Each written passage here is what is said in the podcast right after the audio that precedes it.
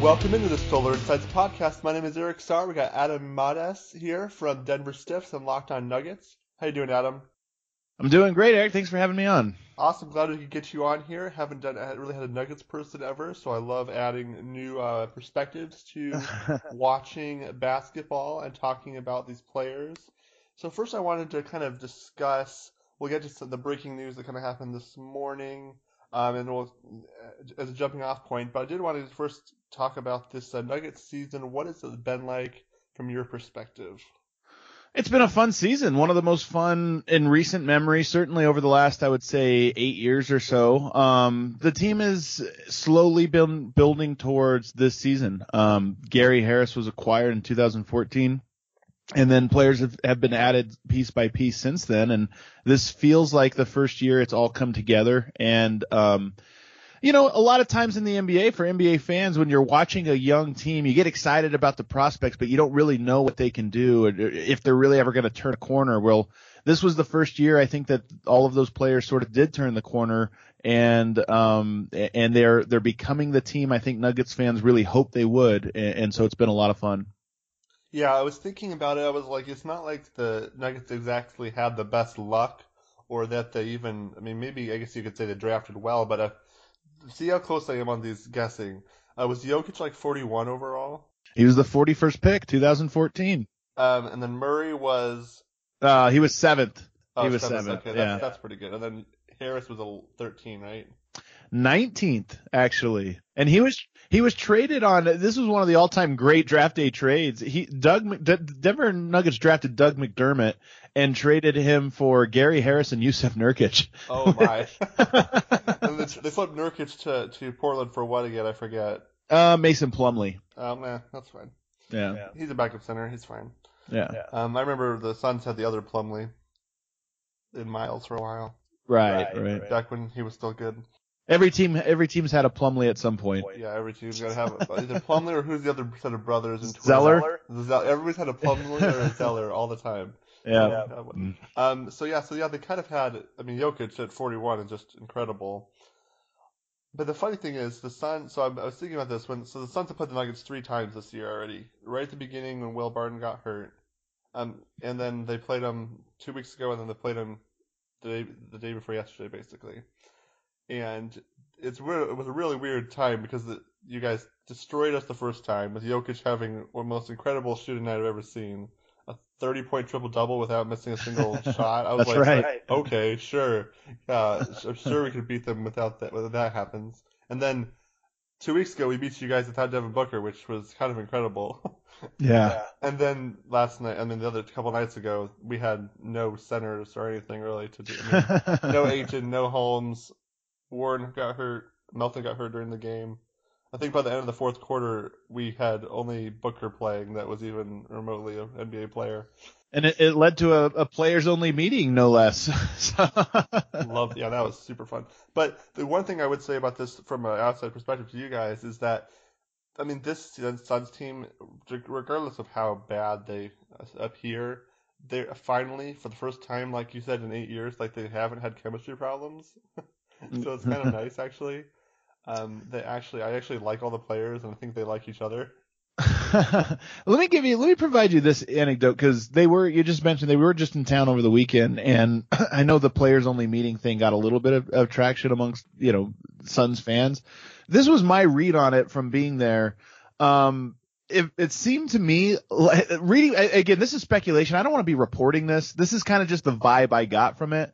I think that this was a Devin Booker orchestrated uh, players only meeting, and that it ended with uh, polite eye rolls. So n- not like frustration or anything, but it seemed to me like just trying to interview everybody. Devin Booker wanted to have a chat. Everybody kind of allowed it, and nobody was really no, no takeaways, but also nobody really frustrated by it. It was just like, all right, what was that? Whatever. So that's my read on it. Yeah, so it, I mean, it's, it's, like like people are saying from our from our side here, it's it's not like even a players meeting is going to change anything. They don't have a point guard. Yeah, I mean, with the, Yeah. the Suns are starting three rookies, yeah. three of them, and young rookies, and it's just not fair to even really assess what this team is. Yeah. I mean, and people, I don't know. I, I'm curious what you think about I, I want to get back to the Nuggets too, but like, what do you guys? What does someone outside think about Devin Booker? Because he's only one of three people averaging the numbers that he's averaging. Three Yeah. of them. The others, LeBron and Harden.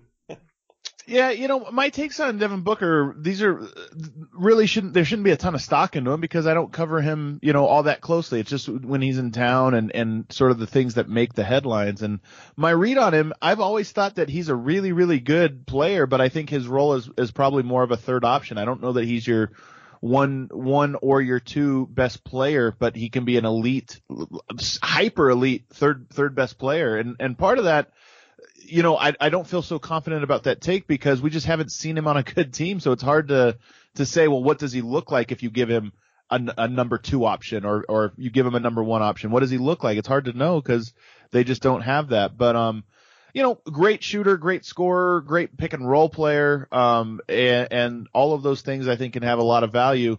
But with as loaded as the NBA is right now, this shouldn't be a knock on a, a player. When I say he's a third guy, the NBA is just so loaded that it takes three great players to have a, a good team in today's NBA. And um, for him, I think he would probably be the third one on a team I was trying to construct.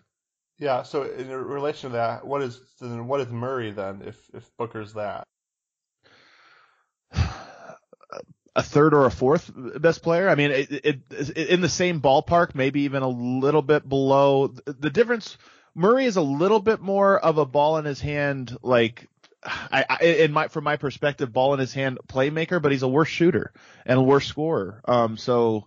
Uh, to, to me, it's the same thing. I think you look at Jokic as probably being your team's number one. Maybe some crazy trade or some crazy free agent signing makes him the number two, like a Kevin Durant or a Giannis or an Anthony Davis or something like that. But you know, one, there's another player that's two, and then I think Jamal Murray's probably your your third guy, um, maybe even your fourth guy. But but again, that's not a knock on Jamal Murray. I think ten years ago you would say Jamal Murray could be your your one two. But the league, we're talking about a Golden State Warriors team where Draymond Green, DeMarcus Cousins, and Klay Thompson are all the third, you know, third, fourth, and fifth best guy. Like it's not, it's no longer a knock to say. People always said this to me as, well, you can't win a championship if Jokic is your best guy. Like that's some kind of insult. Kevin Durant couldn't win when he was the best guy with Russell Westbrook. You know, I mean, the to win a championship, it takes an incredibly balanced and talented team, and uh, especially in today's NBA. Which is why, like, when the Suns don't have Warren, it's like one of their actual NBA guys isn't playing, and makes it so much harder to win, regardless of how good he is or not isn't. Right. I mean, like, like, like Melton and Okobo are the are the starting are the starting and backup point guards. They're both Yeah. rookies. they Yeah. both have glaring problems, and they're gonna get better at them. But just just the same thing. I mean, Booker's 22, the fifth fastest person to be 5,000 points. Only, and he he missed beating uh I think Howard by a week because he was injured, and then he go to beat Carmelo if he had tried a little bit, just a little, not gotten injured a little bit more. It's pretty incredible for sure. I'm I'm a big believer in the enjoying every step of a process uh, in the NBA because you know people talk about the lack of parity in the NBA and it, it- you know realistically six or seven teams at most have a shot at a title in any, any given year, any given year. But I think that for the diehard basketball fans, they don't just enjoy the championship years. They enjoy one of my favorite years in recent history was 2016 because that was the Jokic breakout year, and they had no chance at the playoffs, or they had a slim chance at the playoffs, no chance at a title. Um, but every game was so much fun because it was just, you know, the expectations and the goalposts were somewhere different. And I think with Phoenix, the goalposts are clearly somewhere different, but there's a joy in watching some of those young guys have big nights and, and kind of grow into their own. Absolutely. I mean, I mean, I started basically covering the Suns right after they lost Nash and everything. Yeah. Right after it. Good timing. Good timing. I lo- loved it. It's like that 48 win season where they should have actually made the playoffs, um, but they didn't with just a ragtag group of players. That was a fun year. I'm enjoying all the years because I'm like a I don't know if you know I'm a development coach for people. I've got a, Right. a client in high school, so I'm like watching the players and developing. I mean, I like Josh Jackson being able to actually figure out his shot selection, become a much Yeah. better player, and play make. And I mean, for me, like anytime Devin Booker goes off, it's super fun. Like the 70 point game, being like the sixth highest and sixth highest scoring person of all time in a game is kind of is really fun. Even though whatever that game was, whatever, but that's pretty fun. And then him having just uh, such good an assist numbers this year and a little bit better defense. So it's just really interesting. So I'm curious. At it, the Suns seem just a step behind the Nuggets in terms of development because it's the same kind of thing. Okay, you got your players now. Now you need to start filling them around. How do you see that happening, or, or do you think that's not even a valid idea? Which which one is that? Um, that the Suns are just behind the Nuggets a couple years in terms of development Mm. and getting the same place. I think the talent is there. I'm I still like Josh Jackson a lot, and I know you look at some of the advanced numbers and RPM stuff. He always comes in really really poorly, but the just the skill set, the raw skill set, I think there's still like a, a blank canvas there to to grow into something. Um, I've not been the highest on DeAndre, DeAndre Ayton. I think he has an incredible skill set, but his defense, he plays defense. His defense is what people thought Jokic's was, which is kind of frustrating. I think it's, I think, I really do think people just look at the body and say, okay, athletic guy, good defender, ups, good upside defensively. Um, you know, so I'm a little bit lower on some of their assets. Booker, I mentioned, um, you know, I questioned some of his attitude, leadership, um, stuff. Don't, don't question his talent because his talent is incredible. Um, so I'm a little bit lower on them. So I would say maybe not. But here's the thing: they have a draft pick this year too, and and there's another player coming in, and that might be the thing that um, player development is so tough, and projecting these guys to reach, you know, where along the spectrum of ceiling and floor where they are where they're going to actually wind up. But when you factor in, you know, getting another top pick this year, um, I would say they're going to be loaded with talent um, and on track to be a team like Denver that, that puts it all together and slowly grows through each process. But, um, but that's more about what their upside is, I think. Their upside is a team that, that could become one of the greats. Yeah, they have some some things. I I would definitely think that Devin Booker is at least a two, best second best player. I'm not sure he's necessarily the best player. I've gone back and forth on that with people. Yeah. Um, but I think he's definitely a two instead of a three. But I do think that they need more balanced talent. I mean, I think I've seen the numbers on the broadcast and stuff. They're by far the highest number of points uh, uh, impact by youngest players. I mean, Right. one veteran. It's Jamal Crawford, and he is becoming a negative on the court. and it's, I mean, it's kind of incredible. I think if I think correctly, the next oldest player is Warren at 25, maybe. I'm trying to 26. I'm, I mean, that's just guessing, but my goodness, like almost all their players are rookies, or un, I mean, they're still bringing in people. Emmanuel Terry just played for the first time yesterday against. Yeah, former Nugget Summer League standout. Really excited for him. Yeah. Yeah, so he played okay, but like the the fact that that has to happen, or that Bender has to had to start for three games, like I, I'm a, I was such I'm like the only guy. There's like five of us left on Bender Island, and I know he's not. you're, you're still the- there, huh? I, I know he's not gonna be whatever, but I, I, he's awesome. I just like him as a Yeah. person and kind of how Yeah. he plays. But um, I'd, I'd love for him to stick for a little, couple more years just for fun. But um, He could end up what your hope for him now, you, you- for Bender. There's certain guys that are just terrible until they get that first extension and then they're really good. So, so you hope you get that really cheap three year extension from him and then all of a sudden he turns a corner and you have this great asset. yeah, and he he definitely. But the thing is, these last three games though, like I know he was whatever before, but like he became night and day in terms of uh, uh the ability to drive the hole and become decisive in his decision making, which is like the thing that was holding him back.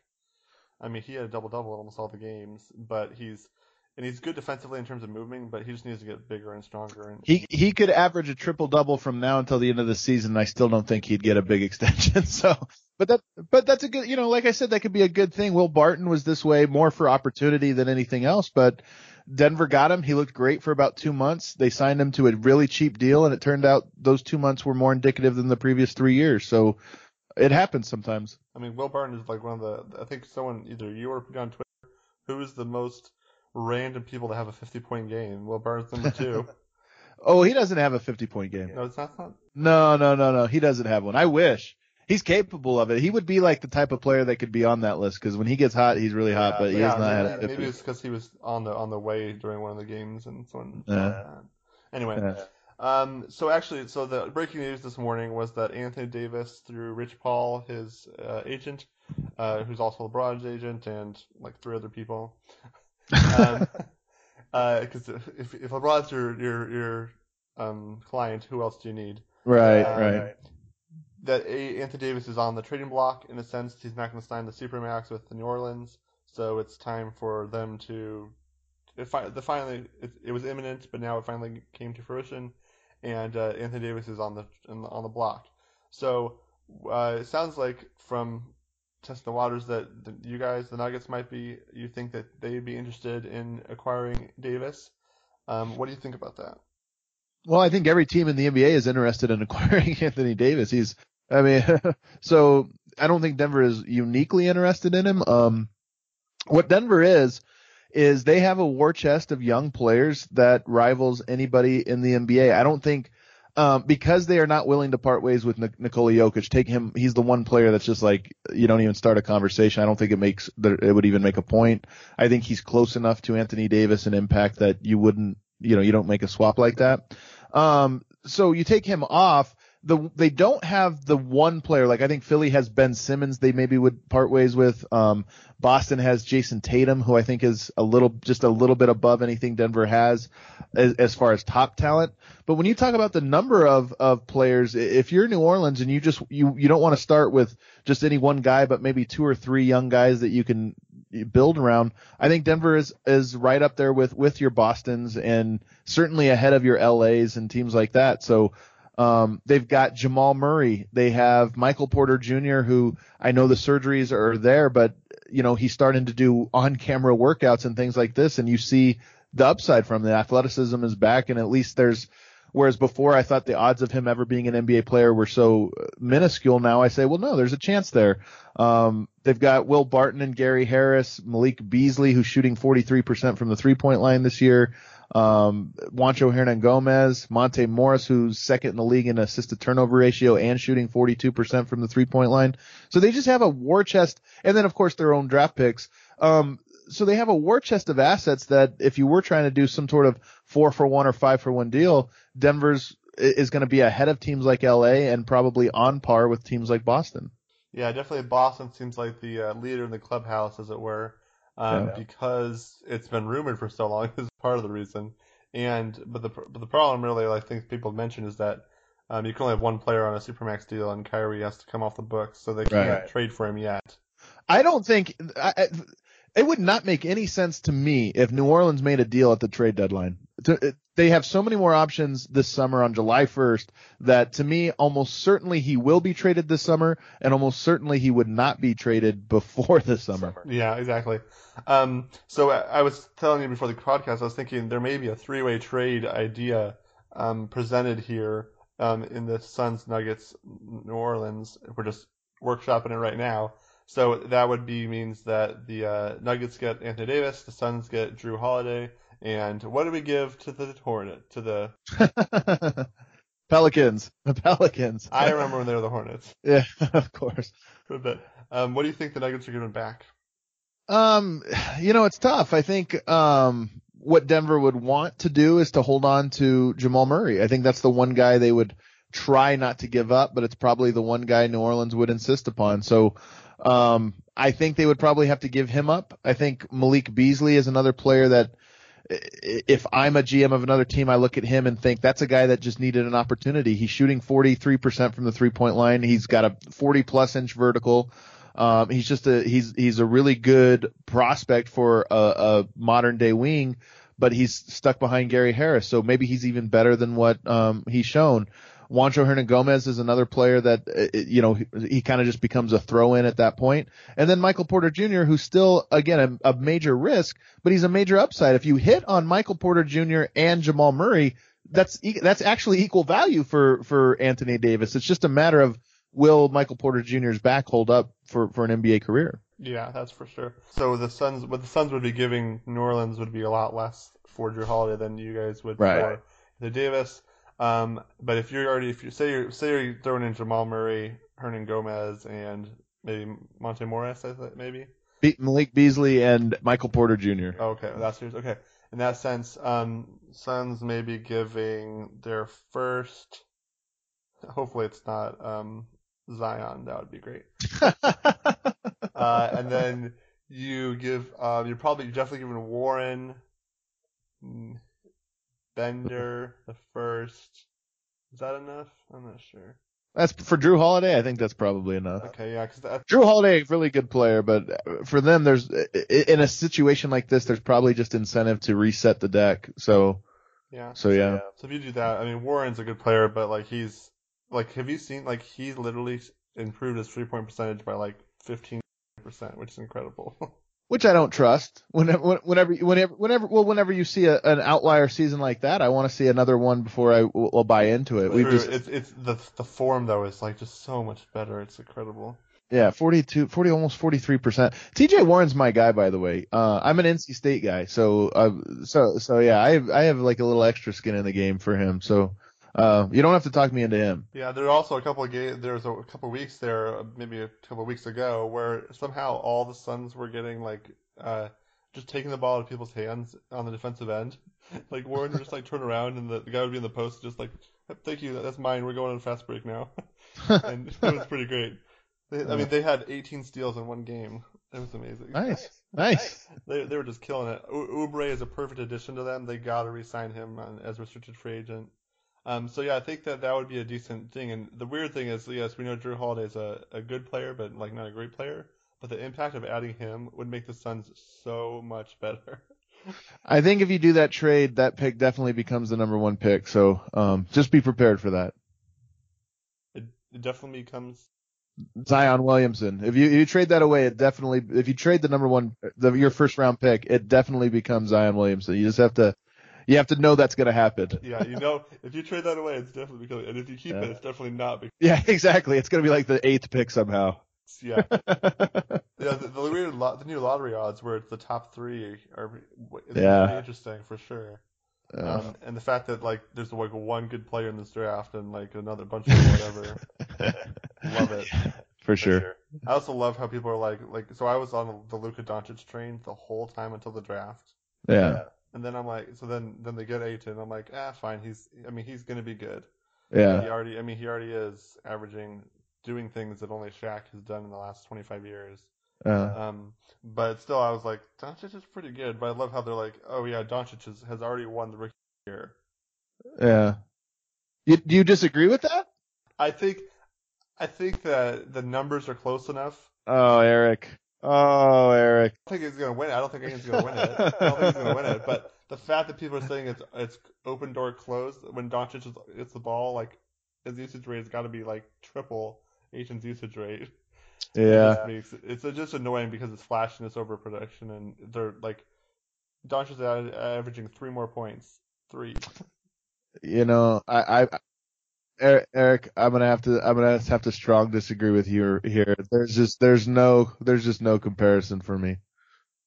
Not, Well, not I even but close. But even when I was in the pre-draft, I knew that Doncic was going to be better right away for sure. I mean, I was so sure of that. yeah. So I'm not, I'm not as, I'm, I mean, I love Doncic so much. I was, I wrote a whole article on him, talked to a guy from Israel that uh, uh, was was scouting him the whole time and knew him for for years, and just, he was just such a good player. So definitely, I'm not anti Doncic by any stretch of the imagination. I just the uh, the media with the the flashiness is kind of bugging me, but Mm. it's not in terms of actual talent because he is so talented.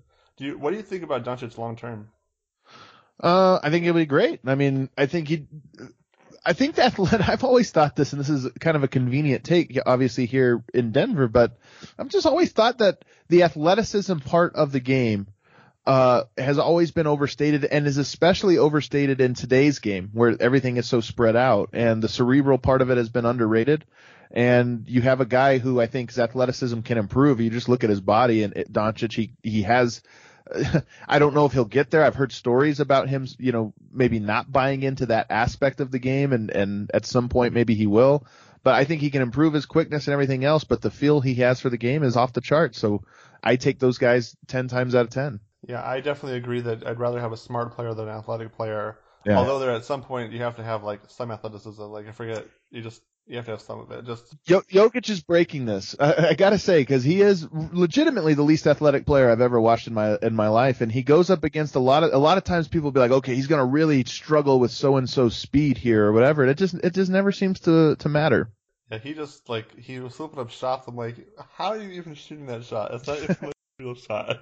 He just makes it and dunks it, and you're like, and his passes. I mean, that that hilarious gif of him saying the passes just go where I want them to go. I'm like, Yeah. He moves his arms differently than any. I have a, a buddy who uses the best metaphor. He says his arm, he uses his arms more like an octopus uses his, his tentacles. Like it's not, everybody has this certain way of throwing and shooting and moving and grabbing rebounds and everything else. And he kind of does things different. It's just, his arms are kind of constantly flailing. Uh, and, and like even his shots, they just look very like his arms are made of rubber and it, it's, I don't know, it's, it's a, I always tell people, I always ask people, is he smooth? or is he not? Is he the smoothest guy in the NBA, or is he the least smooth guy? And both answers make sense. Yeah.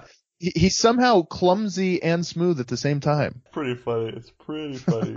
um, yeah. So, what do you think about the Nuggets and their chances playoff wise against some teams, um, and kind of how their uh, play is going to translate to the, to that scenario, to that uh, yeah. environment?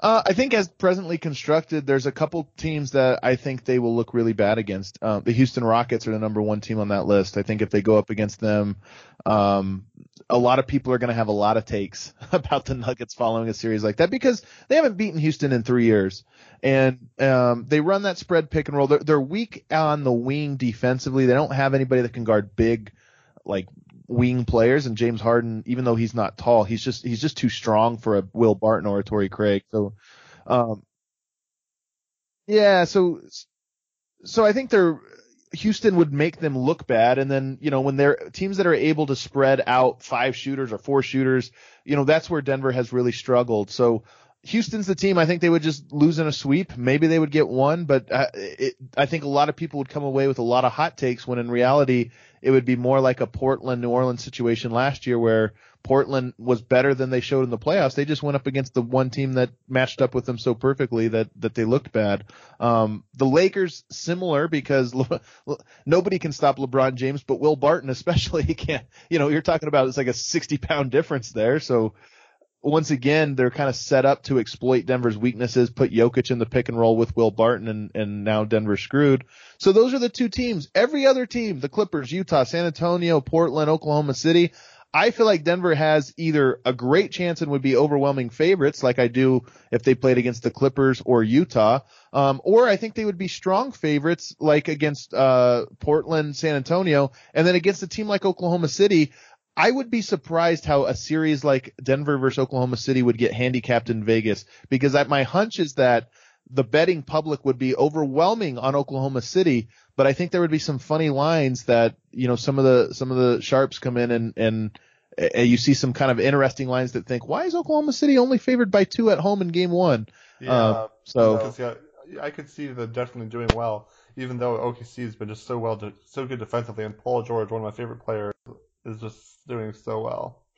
Denver's zero oh against him on the season, and you know I know Oklahoma City's missing Roberson too, but Denver went into Oklahoma City shorthanded three starters and beat them. So I, for whatever reason, Denver, and I think actually I think I have a theory on on this reason. One, Denver scores on anybody. I don't think it matters if you're a good defense or not. In a weird way, kind of like how Golden State is. They just their offense hums the same whether you're, you're good or bad. And then especially teams that try to get into you and pressure you, that's a recipe for Jokic because he's just so good at using your aggressiveness against you. I mean, that's kind of his skill. So a team like Oklahoma City that, oh, we're getting scored on, let's turn up the intensity, that actually plays into Denver's hands.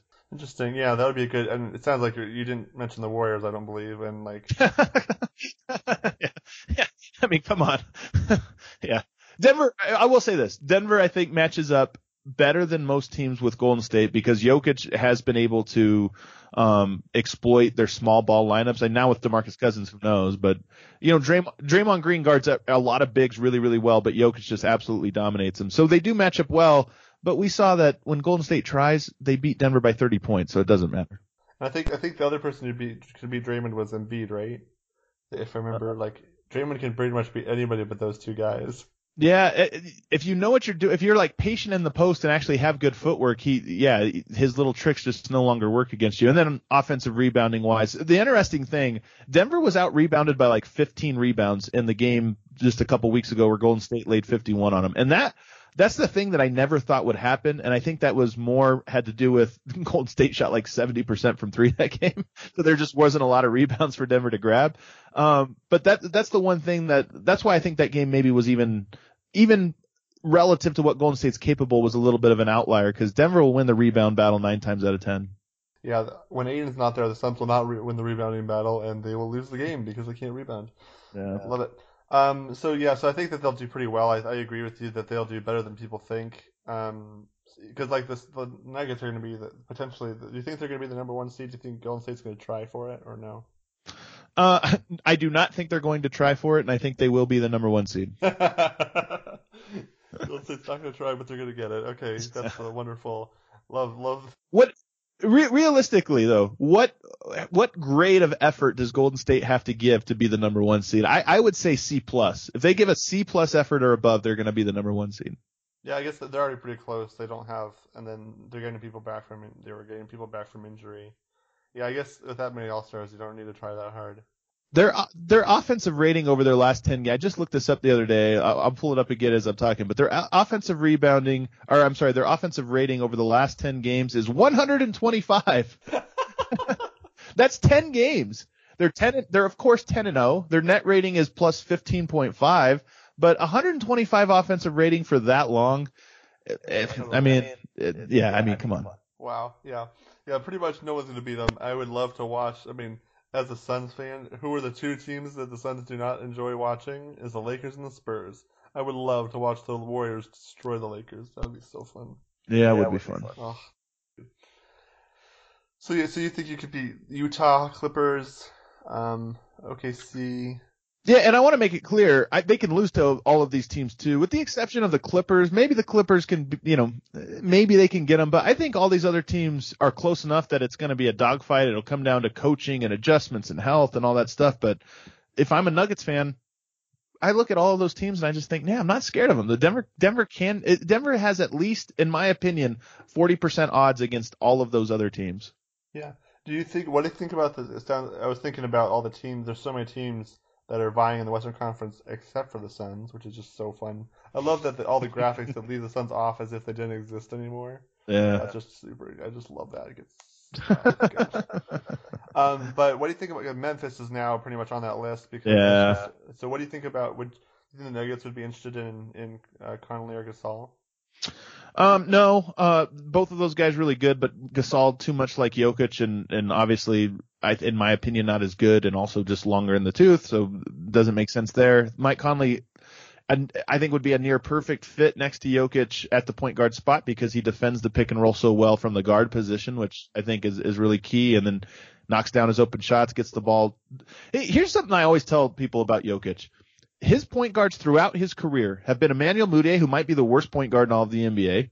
Um, they have uh, I'm telling you, I, I, there is not, I don't know if there is a single rookie I would, I would not take if it was between him and, and Jokic. Kobo um, and Melton are better, or will be better than him for sure. Yeah, Mudiay was really, I mean, he was an active negative. It wasn't that he just wasn't a positive. He was an actively turning the ball over, missing shots at the rim, and falling down. And I was, remember it. I was against him. Anybody, the Suns drafting him when he came out for sure. Yeah, he's an active negative. So he's had him. He had Randy Foye run point for a while, who's not a point guard but was forced to do that. He has had Jamal Murray, who's now a third year player and getting better. But Jamal Murray, first of all, a combo guard, at, you know, not a true point guard, but a combo guard, and also a 19 year old point guard, also really, really bad. And then he had Jameer Nelson. And the year he had Jameer Nelson, he shot 60% from the floor. And a lot of that was out of the pick and roll. So p- part of me looks at this and says, you know, Mike Conley, good player, but how would he look? How would Jokic look when he has a player that actually knows is, is is elite at delivering the ball in the pick and roll? I think Jokic would be back up to shooting 60% again. Yeah, definitely. The, the Suns are would probably be interested in Conley as well, um, because of needing a point guard just to to stabilize and assess everything else. But he is 31. But I was yeah. debating on my last podcast, Kemba Walker in a trade or uh, or uh, in free agency or Conley, and it's like Kemba's three years younger, but also not as good defense and smaller. Yeah, Kemba's more fun, man. Kemba and Devin Booker uh, and DeAndre Ayton. Let's do that. It's just, I don't. It's not better, but it's way more fun for me. So it's pretty fun. yeah. Yeah. Yep, because like man, I was watching the Lakers game last night. Devin Booker was not. He was double teamed on every single possession. Yeah. like like we're talking, Zubac would come up almost a half court to trap him. yeah and Booker still had 30, I think. Yeah. I don't know, 21. Okay, anyway, So that's pretty interesting stuff there. Um, any other final thoughts before we get out of here?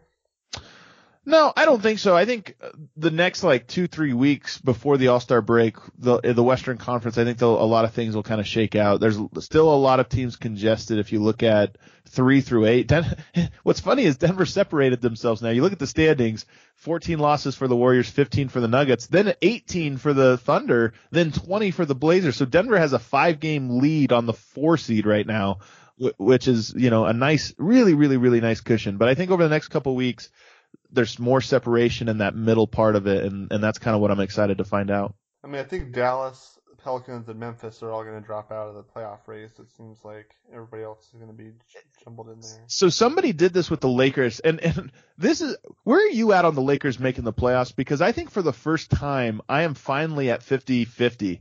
Um, the the Clippers are struggling. They're four and six in their last ten, so so maybe they just fall out and hand it to the Lakers. But somebody posted the dra- graphic the other day to reach 45 wins, which I think is a good, you know, what it's going to take. Denver had to, or the Lakers have to go 19 and 13 the rest of the way, and that's that's kind of a really good record considering LeBron's not even back yet. Yeah, the yeah, I was always the whole the whole time I was like, everybody was trying to come on my podcast and say I the Lakers would make the playoffs because Le, I'm not betting against LeBron, and I kind of ended up being there. But I'm yeah. like, I'm so down on their whole core except for him. I don't know. And I'm down on LeBron's core, as in his core body, because it's oh, broken. That's a good one. um, yeah, because this is the longest I mean, injury he's had, which is really impressive in in of itself. But if he doesn't, I mean, yeah, if he doesn't come back, if he doesn't come back literally like in three days or something, then they're not going to make the playoffs probably. And and not just that, but what if he comes back, but it's just a nagging thing, and that and that's the thing, like hamstrings, core strains, all these things are. There's no oh LeBron comes back and he's dropping 40 point triple doubles again. It, it might be a thing where he's 90% of who he was, and like we said, 19 and 13 is a really good record when you consider how loaded the Western Conference is. Yeah, playing all those Western Conference teams. I mean, I think from what I've heard, Utah is just the cushiest schedule ever. So they're in. I I think all the other teams are in. The only team I think I, that could fall out is the Clippers. So yeah, so are you you're agreeing with me that Dallas, Memphis, and uh, Pelicans are all out probably? The Me- Memphis is now eight games back of the eight seed, so they would have. they, yeah, they'd have to go like 26 and seven the rest of the way wow. or something. I mean, that's not going to happen. And then Dallas and um, New Orleans. Yeah, I mean, again, five games below 500 for both of those teams. So yeah, it's just I I think it, these things sneak up on you, right? Like you don't, you, you kind of look at them in the standings and you're like, oh, they're only so and so many games back. But then when you count the losses, you're like, oh man, no, they got to make up seven games in, in, in 30. That's, that's actually quite a lot. The math is tough. Yeah, the math is tough for sure. I mean, that's the same. Yeah, exactly. So it's it'd be crazy. That I will never get over having 48 wins though and not getting playoffs. I'll never get over that. Yeah. Then yeah. Yeah. Well, that was the year I think Denver made the playoffs with 50 wins as an eight seed. So I I, I think it was between Denver and Phoenix. So I vaguely remember. What bugs me the most is that the beginning of that season, about like Game Five, the Suns played the Blazers, and they didn't call a goaltend at the at the end of the game. The Suns should have had more wins. Like I saw the, the replay of the guy's finger coming through the basket through the net, uh, uh, and goaltending the shot, and they're not calling it, and they lost by one point. And I'm uh, like, they would have had 49 wins. they were gonna win. It was like the difference. Anyway, um, why don't you plug what you got going on, and we'll uh, get out of here. Uh, just locked on Nuggets. If you ever want to listen about the the Denver Nuggets, I had a podcast with their president of basketball operations that I thought was real enlightening uh, last Friday, so you can check that out on iTunes. And then of course Denver Stiffs. We cover the Denver Nuggets. I think unlike anybody else, both locally and nationally. So we have three credentialed reporters, eleven people on staff. Uh, yeah, we, we have a, we have a lot going on over there. Very good. Definitely check that out. And what's your Twitter again? At Adam underscore Mares. M A R E S, The server everybody knows. I'm talking to people in Phoenix. They uh, they have a little. They can they can speak some Spanish. They know. They know. Um, very good. Thank you. Um, so mine is at Eric underscore Saar, uh, E R I C S A A R. Um, SolarInsights.net uh, for the writing and po- the podcast is there as well as on Spotify, iTunes, etc. Uh, also check out my uh, player development site uh, EliteHoopsDevelopment.com if you're here in Phoenix, as well as for marketing, SlingshotMediaConsulting.com. Thanks so much, Adam. Have a great day, everybody.